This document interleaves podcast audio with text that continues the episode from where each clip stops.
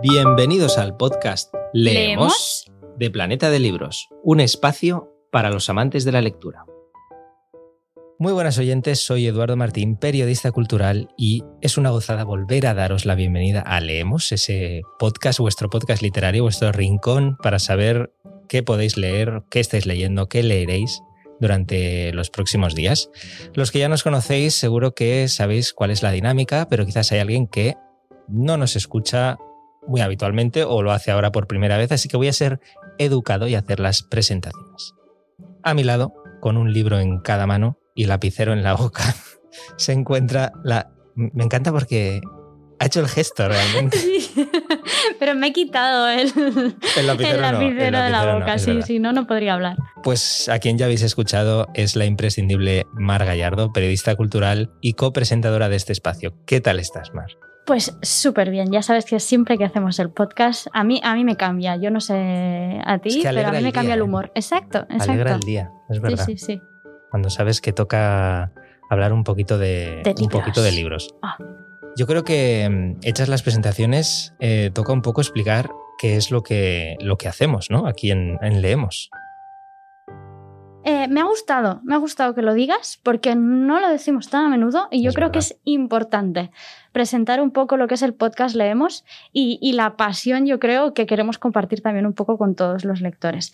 Entonces, hago yo el resumen. Dale, ¿Te parece? adelante. Pues vamos. A ver, leemos de Planeta de Libros, eh, así un poco de manera resumida. Eh, es un podcast sobre la actualidad de la literaria. Bien. Eh, hacemos un poco repaso tanto de las principales noticias del mes, un poco de actualidad, que eso nos gusta mucho siempre. Y también, evidentemente, hablamos de las novedades más destacadas. Y este mes, que es un mes muy especial para los amantes de la lectura, es un mes que se da la curiosa casualidad de que novedades y actualidad van de la mano, porque Ajá. hemos podido conocer el fallo de la edición número 70 del premio Planeta. Vamos, nadie se había enterado, yo creo, este año de ese fallo, yo creo que va a ser histórico, del Premio Planeta, eh, que fue el pasado 15 de octubre. Eh, se volvió a celebrar por fin la entrega de premios en directo que tanto echábamos de menos. Y para la gente del libro, yo creo que es no sé, es muy bonito volver a ver y volver a vivir la emoción de, de esa ceremonia. Y solo pasearse por allí, ver un poco cómo va entrando la gente, las conversaciones.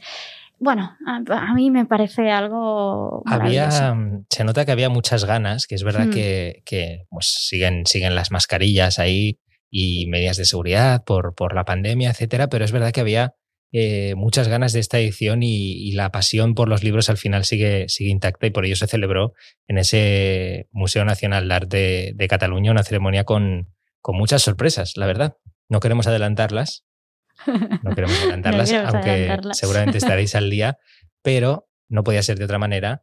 Empezamos con ese premio, nuestra primera sección actualidad.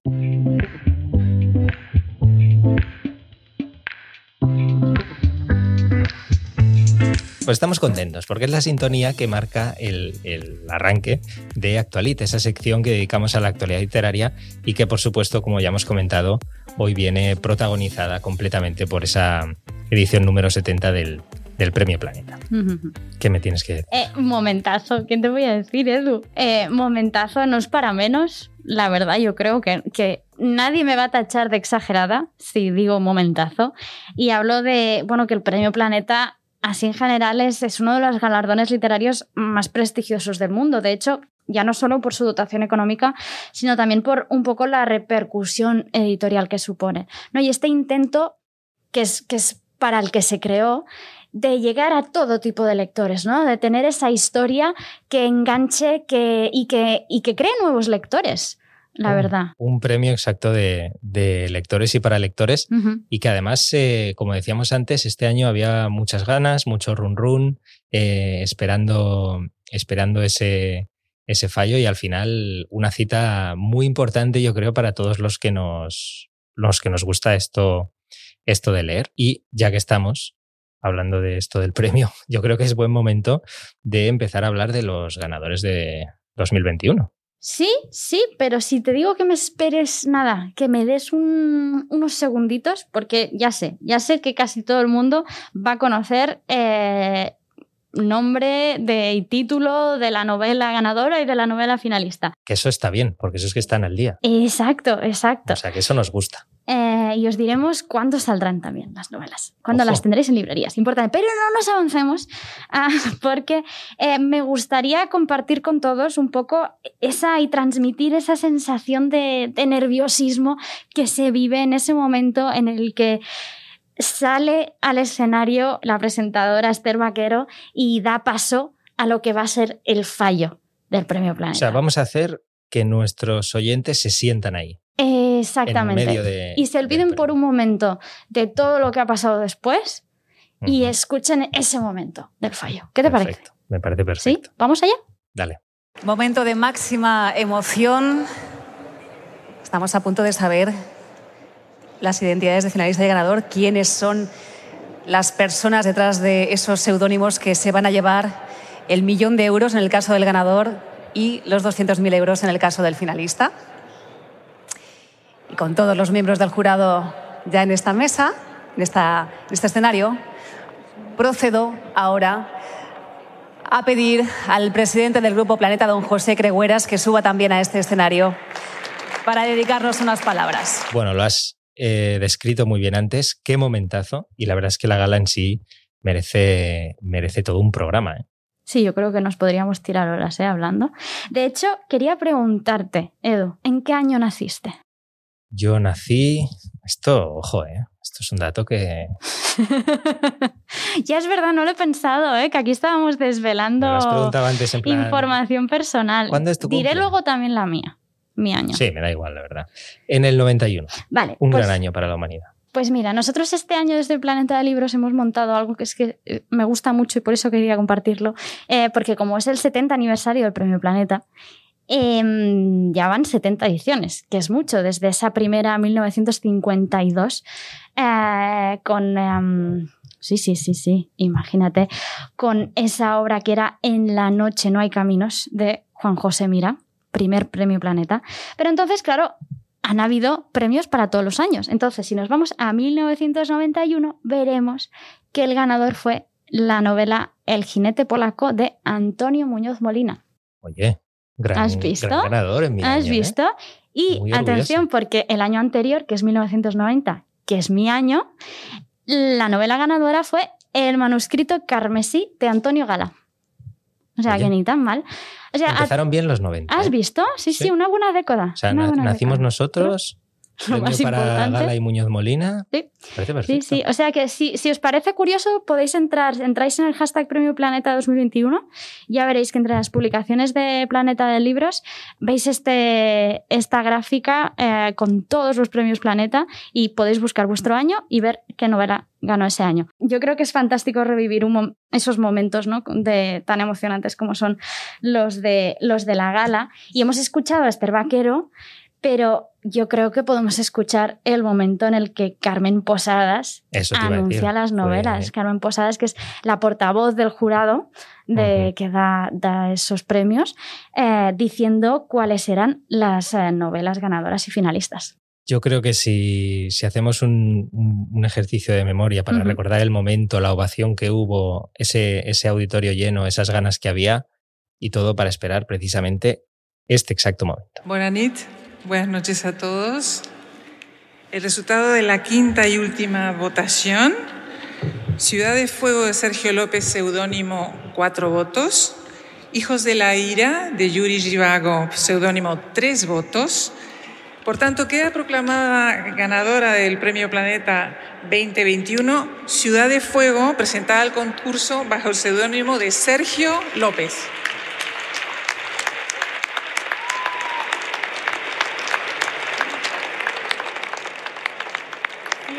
Fuego de Sergio López, es un seudónimo, así que ahora le pido... Y queda proclamada finalista la novela Hijos de la Ira, presentada bajo el seudónimo de Yuri Givago. ¿Me estoy haciendo un lío? No, no, ¿No? fenomenal, Carmen. Así es. Hijos de la Ira de Yuri Givago, finalista. Perfecto.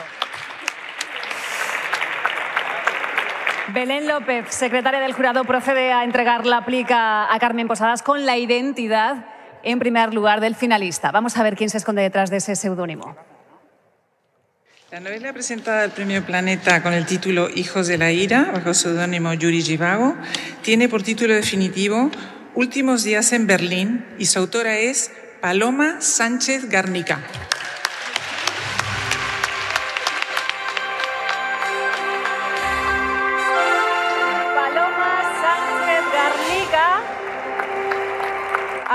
Madrileña principalmente de género histórico, ha publicado novelas también con ciertos tintes de misterio como Las tres heridas o Mi recuerdo es más fuerte que tu olvido. Salida, saluda a algunos de sus colegas escritores. Mm, voy a repetirlo. Repítelo. Momentazo. De hecho, te iba a decir, repítelo. Y no ha hecho falta. No ha hecho falta. Sí, sí, la verdad es que fue, fue, fue fantástico y sobre todo me encanta cómo, bueno, ese momento que, que todos esperan y que al final para eso estaban allí, ¿no? Hasta la cena es secundaria. Exactamente, exactamente. Ahora hemos escuchado ese momento en el que conocemos a la finalista de la última edición del Premio Planeta, que es Paloma Sánchez Garnica. A mí, yo que estaba allí atrás siguiendo un poco lo que se cocía en redes y todo, había tanta ilusión porque Paloma Sánchez Garnica estuviera recogiendo ah, ese, ese premio. ¿Sabes que en, en alguna quiniela salió? Salía Paloma Sánchez Garnica. sí. Entre comentando ahí con gente, sí que lo, lo que uno de los dos, que, en, Ujú. que en alguno, o ganador o finalista, iba a estar Sánchez Garnica. Vamos a recordar un poco, por ejemplo, eh, Paloma Sánchez Garnica ganó el premio de novela Fernando Lara en 2016 con Mi recuerdo es más fuerte que tu olvido. Pero bueno, también hemos disfrutado muchísimo con La sonata del silencio, El gran arcano, El alma de las piedras y esa última novela que yo creo que cosechó tan buenas críticas y, y que, vamos, sumó tantos lectores apasionados de la literatura de Paloma Sánchez Garnica como es La sospecha de Sofía, que si no lo habéis leído ya estáis volviendo a leerlo, volviendo, ya estáis leyéndolo, yo lo volveré a leer. Eh, pero hablamos de esta finalista, que es la novela Últimos días en Berlín. Esa novela de, de ambientación histórica en, en esos años de ascenso de, de los totalitarismos en Europa y un joven que no renuncia a ese sueño de reencontrarse con, con su madre y su hermano menor, a los que la familia tuvo que abandonar precisamente por huir de- del país en el que está. ¿Te parece que escuchemos un momento a la escritora hablando del libro? Es que no hace falta preguntar. ¿Qué preguntas? ¿Qué pregunta? Últimos días en Berlín trata de las consecuencias que provocan los totalitarismos en la vida cotidiana, de cómo influye la historia en los individuos. Es una novela de amor y amistad, de esa pasión que otorga la fuerza suficiente para sobrevivir y la valentía necesaria para enfrentar e incluso vencer a la muerte. Bueno, pues yo creo que queda clarísimo que Últimos días en Berlín promete ser una de las novedades más destacadas para este, a este final de año 2021, que se dice pronto, que estamos ya Llegando al final, ¿eh? terminando 2021.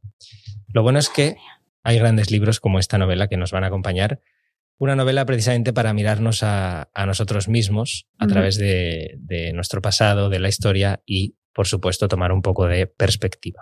Exacto, yo ya sabes por qué me he traído el boli hoy, para apuntármelo en mi lista de peticiones lectoras eh, este últimos días en Berlín. Y dicho esto, Edu, venga, nos vamos al clímax. al clímax de la gala. Eh, ese momento, eh, vamos, que todo el mundo espera durante meses y de hecho los días previos se crea como esa expectación general, quién va a recibir ese, ese premio, ¿no? Que este año, de hecho, ha subido la dotación económica a un millón de euros. Se anunció esta subida Ujú. previa o precisamente al, al momento del anuncio en la rueda de prensa del día anterior y estaban ya, estábamos todos nerviosos por saber, wow, Exacto. ¿quién, quién va a ser o quiénes, creo que ya he hecho ahí ya Spoiler. pequeño spoiler, van a ser los ganadores eh, de este año. Vamos a escucharlo. La obra que concurre al Premio Planeta 2021 con el título Ciudad de Fuego de Sergio López corresponde a la novela titulada La Bestia de Carmen Mola.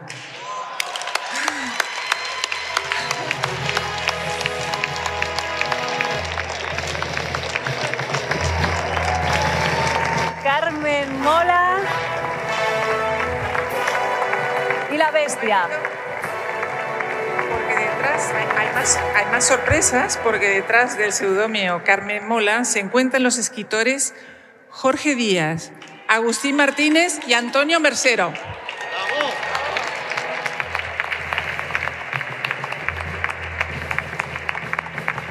Si no habéis visto el vídeo de la gala, yo creo que Edu va a estar de acuerdo conmigo en deciros y recomendaros que vayáis ahora a YouTube a, a buscarlo para ver las caras de asombro de, de ese auditorio en el momento en el que se dice Carmen Mola y se enfoca a toda la platea, no se levanta nadie. ¿Y qué pasa entonces, Edu?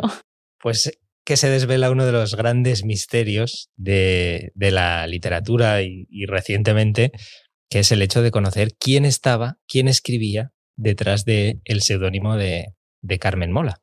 Exacto, y no eran ni más ni menos que tres guionistas, que son Jorge Díaz, Antonio Mercero y Agustín Martínez.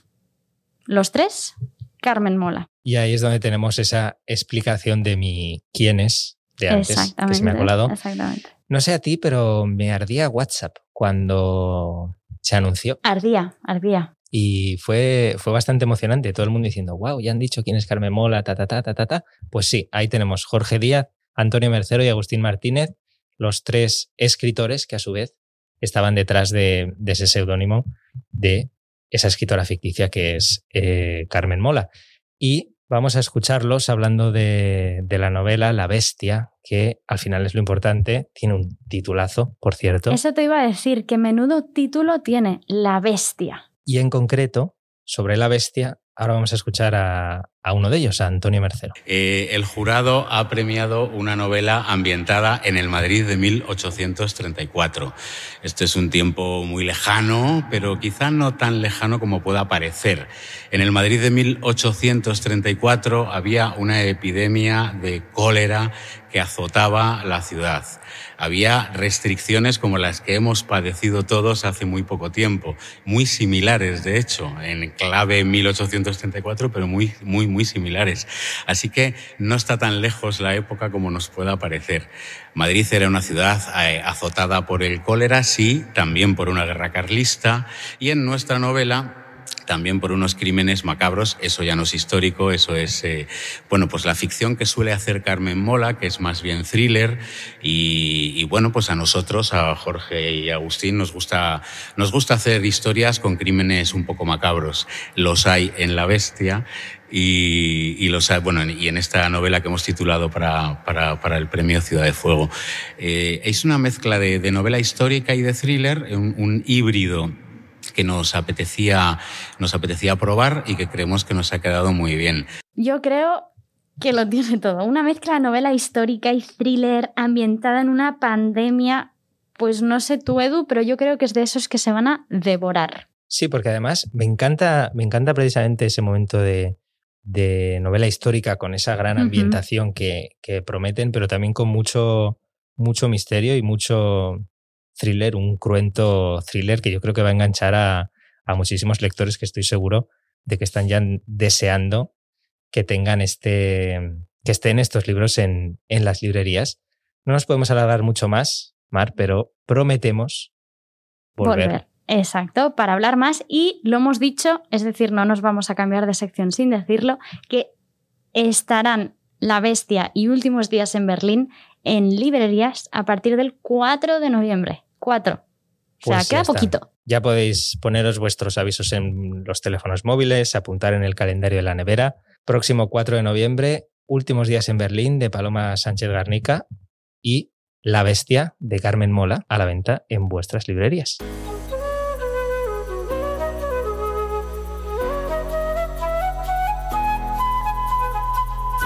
Y con esta sintonía arrancamos esa sección que leemos este mes, pero en esta ocasión va a ser muy especial. Es verdad que hemos empezado muy fuerte con ese premio Planeta. Muchísimo. Así que vamos a seguir manteniendo ese listón. Me gusta. Con un invitado de lujo.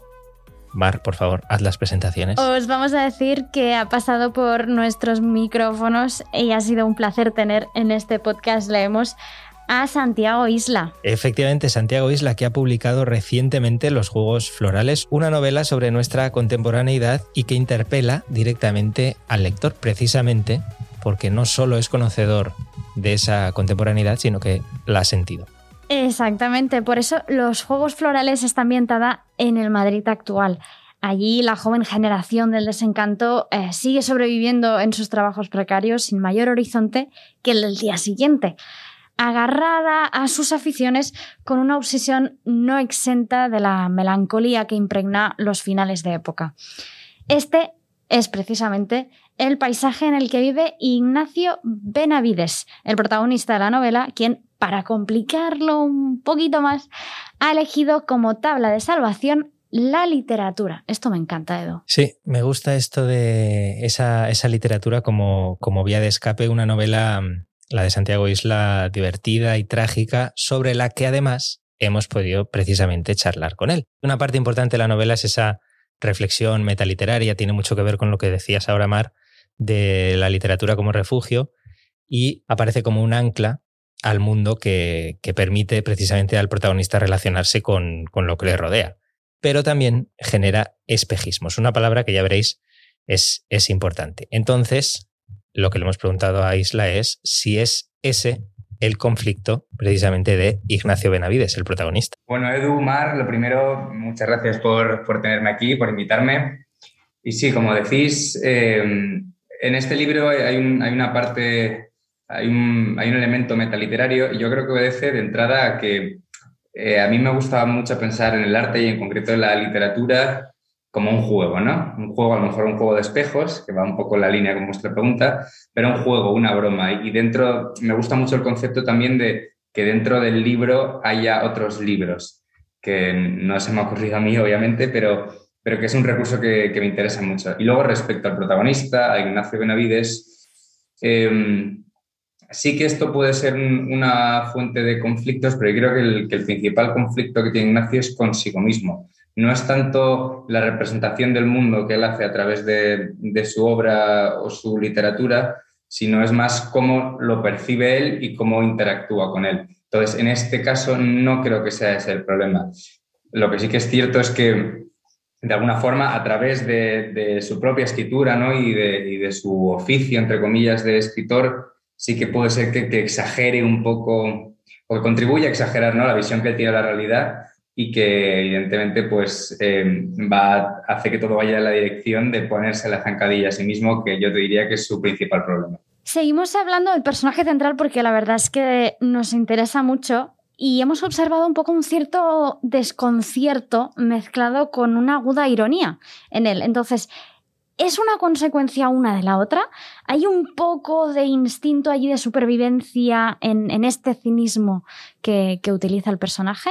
A ver qué nos cuenta Santiago. Sí, obviamente el, cinismo es, es, una forma de, protección, en eso estoy de acuerdo, porque lo contrario del cinismo, que sería un poco la honestidad, ¿no? O, en mostrarse uno tal y como es, o, digamos que abrazar las cosas que, vienen, es más difícil y exige a lo mejor eh, más, más sacrificio.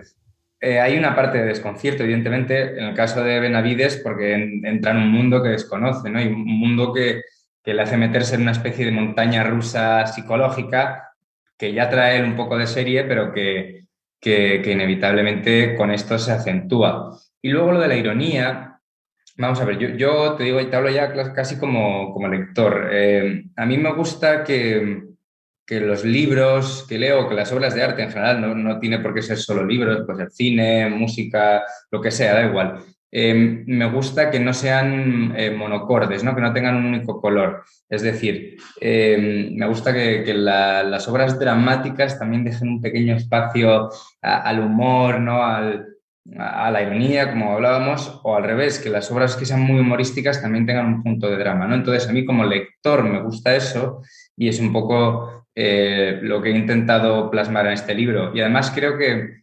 eso, eso ayuda, porque la, vida también tiene muchos grises, tiene muchos matices. Yo creo que eso ayuda a que las cosas de alguna forma sean más verdaderas, no sean más reales, más honestas. Nadie nunca está tan sumido en su propia miseria, en su propio drama, como para no dejar pasar en algún momento, aunque sea muy esporádico, pues una pequeña, un pequeño halo de luz del humor, ¿no? Que si te soy sincero, ahora según lo digo, te diría que, aunque en el caso de Ignacio Benavides sí que se tire mucho de cinismo, ¿no? O, él tenga muchas veces ese punto cínico, eh, me parece un arma más inteligente para protegerse y para, para afrontar la vida el sentido del humor. Es decir, tomarse las cosas a veces un poquito a broma, ¿no? Un poquito a coña. Yo creo que, que eso ayuda mucho más siempre es interesante que como lector tengas una impresión y, bueno, por supuesto, poder, poder, charlar con el autor y que, que te aporte nuevos matices. Y para terminar, hemos querido ponerle un poquito en un brete, pero con una pregunta que nos apetecía también mucho,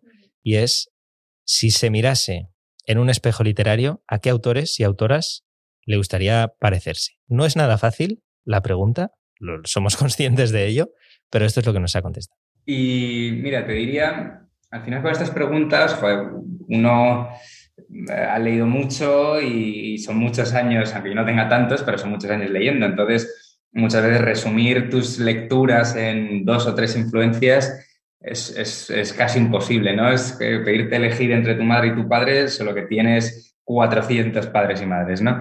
Entonces, eh, se vuelve un poco complejo. Yo te diría, eh, como escritor, de entrada yo siempre me he fijado y lo que más he leído, yo creo, y lo, que más, lo que ha sido un poco mi formación, vamos a decirlo así, es la literatura hispanoamericana eh, clásica, vamos a entrecomillar clásica. Es decir, em, por ejemplo, yo recuerdo en, segundo de bachillerato, cuando estábamos preparando el examen de lengua y literatura para la selectividad, todos los autores que salían, yo prácticamente todos me los había leído ya, por ponerte un ejemplo. ¿no? Entonces, mi formación en ese sentido es eh, nacional española y también mucho hispanoamericana.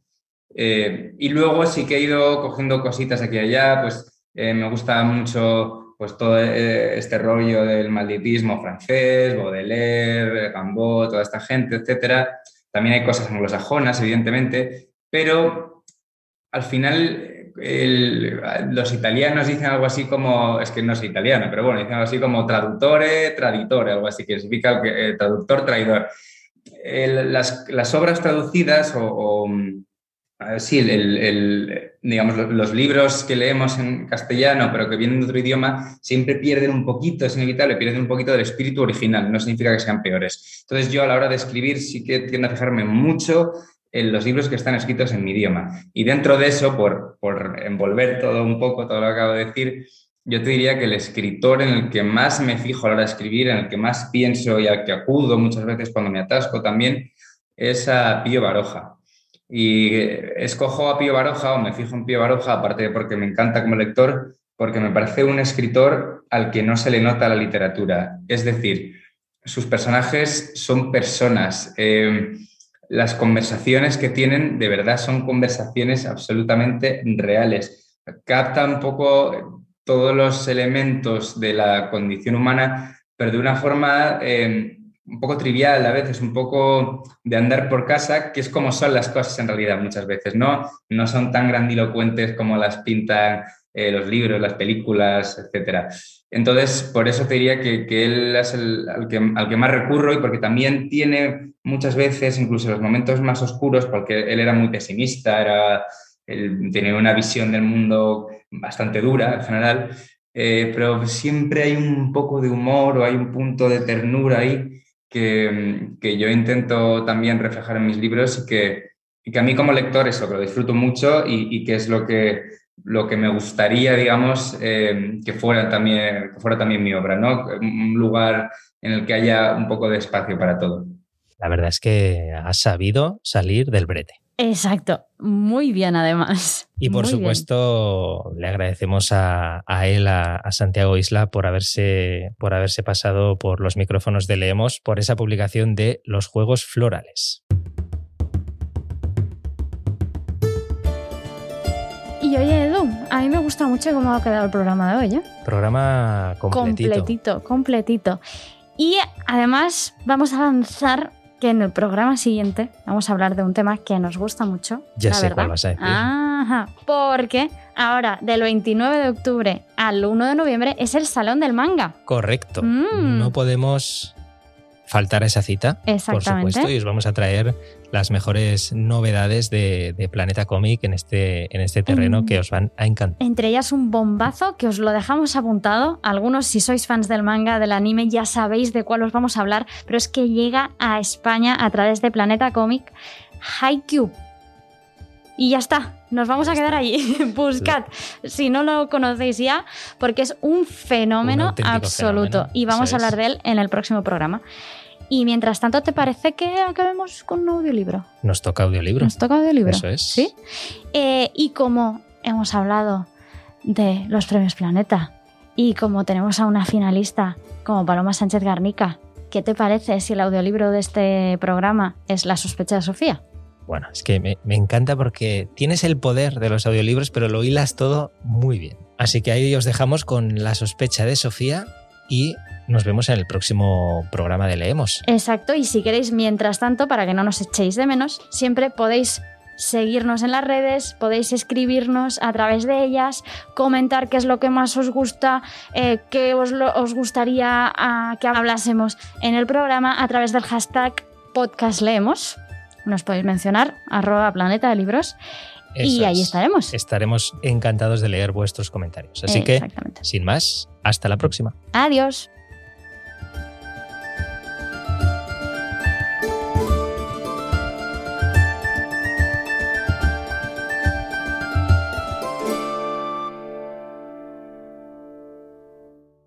Desde hacía meses espiaba cada movimiento, cada palabra y cada silencio de la pareja que ahora estaba al otro lado de la calle, entregada a la confiada intimidad, y de la que le separaban los escasos metros del ancho de la vía. Apuntaba metódicamente cada detalle, por nimio que pareciera, con el fin de conocer su cotidianidad, sus costumbres, la manera de caminar de él, de vestirse, de abrazarla, de besarla, de dirigirse a ella, cómo entraba en casa y qué hacía o decía cuando salía, los horarios y actos al levantarse y al acostarse, lo habitual en los días de diario y lo extraordinario, o no tanto, de los fines de semana y vacaciones. Escuchaba sus conversaciones para profundizar en su forma de ser. Mientras dormían, estudiaba y memorizaba todo lo nuevo del día. Emulaba gestos y ademanes delante del espejo. Modulaba la entonación de voz. Imitaba los cejes y palabras habitualmente utilizados por él. Además, cotejaba fotos e información personal de todos los que los rodeaban a él y a ella, la criada, sus padres, los amigos, personas de su entorno laboral. Retenía caras y nombres, fechas y hechos determinantes de sus vidas, acontecimientos que debía almacenar en su memoria para salvaguardar su propia seguridad. Había resultado una tarea fácil.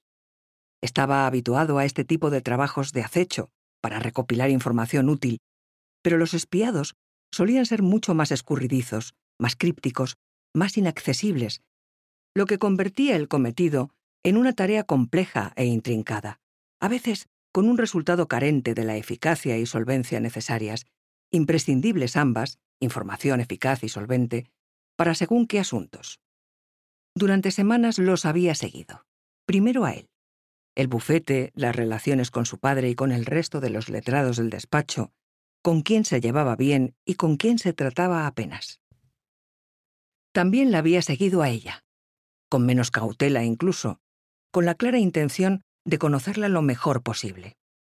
Este seguimiento fue muy sencillo porque su vida resultó muy simple, circunscrita al ámbito doméstico, la casa, las niñas, sus padres, sus suegros y esa amiga azafata con la que se veía de vez en cuando.